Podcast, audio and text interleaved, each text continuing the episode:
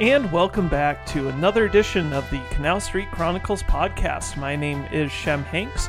I'm going to be getting you ready for the Indianapolis Colts game, as well as looking at some news, some notes, and the injury report leading into the Monday night showdown. All right, let's get into it and let's let's look back a little bit. Let's reflect. That was a tough loss against the Niners last Sunday.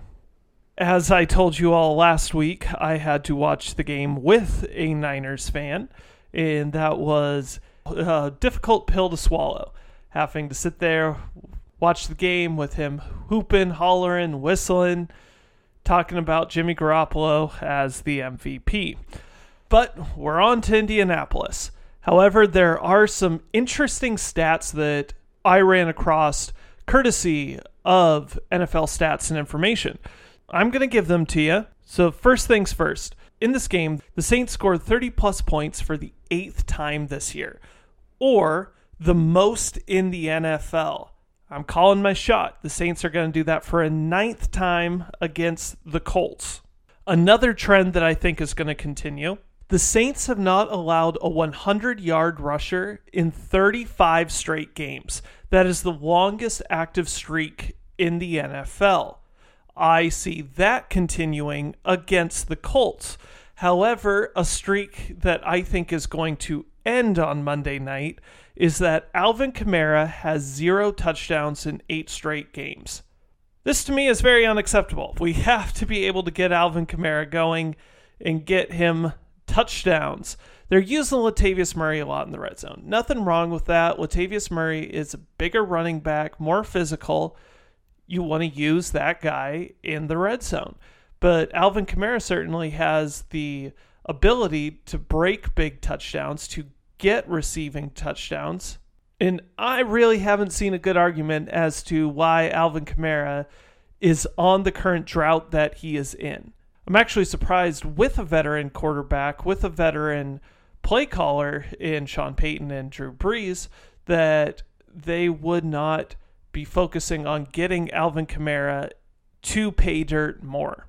Michael Thomas is continuing his historic season in that he now has 10 plus receptions in seven games this year, which is tied for the most in a single season in the Super Bowl era. Once again, on Monday night, I expect Michael Thomas will get his eighth game with 10 or more receptions which will break that single season record. And speaking of receptions, one of my favorite Saints players, Taysom Hill now has a reception in 10 games this season, which is most by a quarterback in single season history in the Super Bowl era. So good job, Taysom Hill, doing a little bit of everything out there, Swiss Army knife, and a genuine joy to watch. All right, not only did the Saints suffer a tough loss on Sunday, they also lost two key pieces to their starting defensive front, losing two former first round picks in Marcus Davenport and Sheldon Rankins.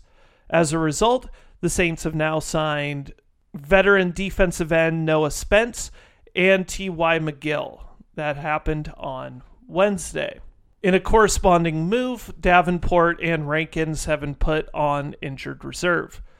Looking back at their season, Davenport, who was coming off of a foot surgery, finished the season with six sacks and 16 quarterback hits, as well as forcing three fumbles. This is now the second straight season ending injury for Sheldon Rankins, who was coming off of an Achilles tear, started playing again in week four, and then finished the year with 10 tackles and two sacks through 10 games. Losing both Davenport and Rankins is an incredibly difficult hit for this defense to take. A defense that, as I had said, has 35 straight games of holding an opposing running back under 100 yards. So it's going to take some guys stepping up. Trey Hendrickson is going to come in. He's going to fill in for Marcus Davenport. He's a little bit more of that speed rusher guy anyway. So he has four sacks through the year. The hope would be that Trey Hendrickson really grabs the job by both reins, takes off, and I'm curious to see what he's going to be doing for the rest of the year. Same with the other players on the team. With these two guys going down, somebody's got to step up. And as I said, Trey Hendrickson or Mario Edwards or Shy Tuttle, even former first round pick from the Patriots, Malcolm Brown. Can Malcolm Brown step up and do even more now with Sheldon Rankins out? Personally, I'm going to be keeping an eye on Malcolm Brown as well as Trey Hendrickson. I think those are the two guys who should see a jump in play and an opportunity. As I had mentioned, the Saints have signed former second round pick by the Tampa Bay Buccaneers, Noah Spence. He has spent the last three seasons with Tampa Bay. His best one was as a rookie, where he had five and a half sacks and three forced fumbles his playing definitely decreased from that point, and he was with Washington at the beginning of the year, where he played seven games and had one sack before getting cut. Veteran defensive tackle T.Y. McGill is also now on the team. Undrafted guy who has also played with the Colts, with the Browns, with the Eagles, and most recently with the Chargers. So, welcome to New Orleans. Welcome to the team. Hope you guys step up and do the most with your opportunity as I said, really bad loss for Davenport. Bad loss losing Rankins for the rest of the year. Wish them a speedy recovery and look forward to seeing them both back on the playing field. In more positive news, though, the NFL this week came out with their Walter Payton Man of the Year nominees from all 32 NFL teams. In the New Orleans Saints nominee is Terron Armstead. Not only has he been a leader on the field, but he has been a leader off the field, giving back to the local community, gifting several dozen bikes to school children at the DePaul Community Center, and visiting local schools and children's hospitals, as well as participating in youth football camps during the off season.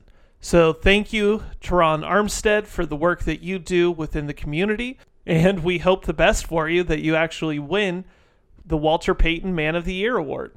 So, big Monday night game against the Colts. We're going to be having a true preview episode coming out here soon. But one thing to keep an eye on is that Drew Brees is just two touchdowns behind Peyton Manning for most career passing touchdowns. And I think that is going to happen against Peyton Manning's original team on Monday night. I'm calling it three touchdowns from Drew Brees on Monday night. Hopefully, one of them is to Alvin Kamara. But good luck, Drew. Hope you break the record. I think it'd be pretty poetic if it happened against the Colts. So that'd be fun. All right, let's take a look over at the old injury report. It's kind of a rough one for us, y'all. I'm not going to lie. Kiko Alonso didn't practice this week. He's already been ruled out. Andrus Peat, still ruled out, still recovering. But that secondary took a bit of a hit this week, where Patrick Robinson and Johnson Bademosi, two corners, they've been ruled out. They're not going to be with us on Monday night.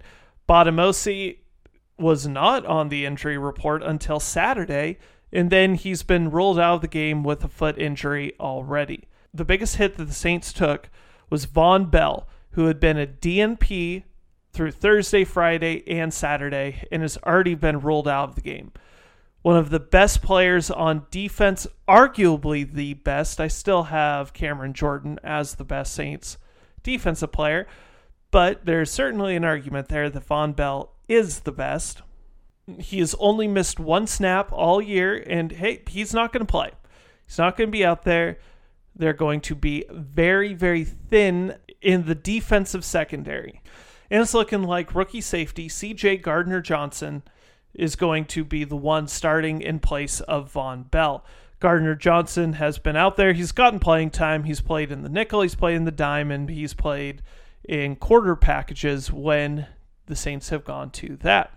So far, Gardner Johnson has 31 tackles and one interception through the year. So Gardner Johnson's got some big shoes to fill. Hopefully, he can do it. The aforementioned Terron Armstead and Cameron Jordan both were DNPs on Thursday, but were limited participants on Friday and Saturday. and have no injury designation heading into the game. As well as great news, Jared Cook, who had that really nasty looking concussion last Sunday, was a limited participant on Thursday and then was a full participant on Friday. He's also not carrying an injury designation heading into this game. Same with Will Clapp, Zach Line, and it looks like AJ Klein is going to be playing on Monday night, which is great because that defense allowed over 50 points last Sunday, so they need some more help on defense. Interesting person who showed up on the injury report is Drew Brees, though he was listed as a full participant on Friday and Saturday, though he was wearing a sleeve on his right elbow. He is also not carrying an injury designation heading into the game. On the other side, the Colts, they sat a lot of people because of rest. And these guys are all going to be playing. Le'Raven Clark, Denico Autry, Anthony Castonzo, who's going to be a, potentially a free agent after this year, who could be in line to make quite a bit of money. Clayton Geathers, Justin Houston, and Jabaal Sheard, all of whom are going to be playing on Monday night. So far, the only player that's actually been ruled out for the Colts is Kenny Moore II, who's actually having a pretty good season at cornerback for the Colts. So, for the Colts' perspective, tough to be without Kenny Moore playing against Michael Thomas. But hey, that's just how the cookie crumbles. Pierre Desir looks like he is in line to play on Monday night, though he is listed as questionable. He was a limited participant on Thursday and Friday, and then a full participant on Saturday. The biggest name on the Colts injury report is T.Y. Hilton, and he was a limited participant on Thursday, limited on Friday, and then was a straight DNP on Saturday. He is also listed as questionable going into Monday night. My guess right now is that T.Y. Hilton will not be playing on Monday night. I would be very surprised to see him play. I think they hold him out for another week, bring him back for the last two weeks of the season, which would be great for the Saints because that secondary needs another week. T.Y. Hilton is a burner. They losing a couple of corners and one of your best players in the secondary in Vonn Bell, it would certainly help the Saints if T.Y. Hilton was a no go. All right, so that does it for me. I will be back with y'all next week talking about news, talking about notes, talking about the injury report. Until then, who dat? And talk to y'all next week. Bye.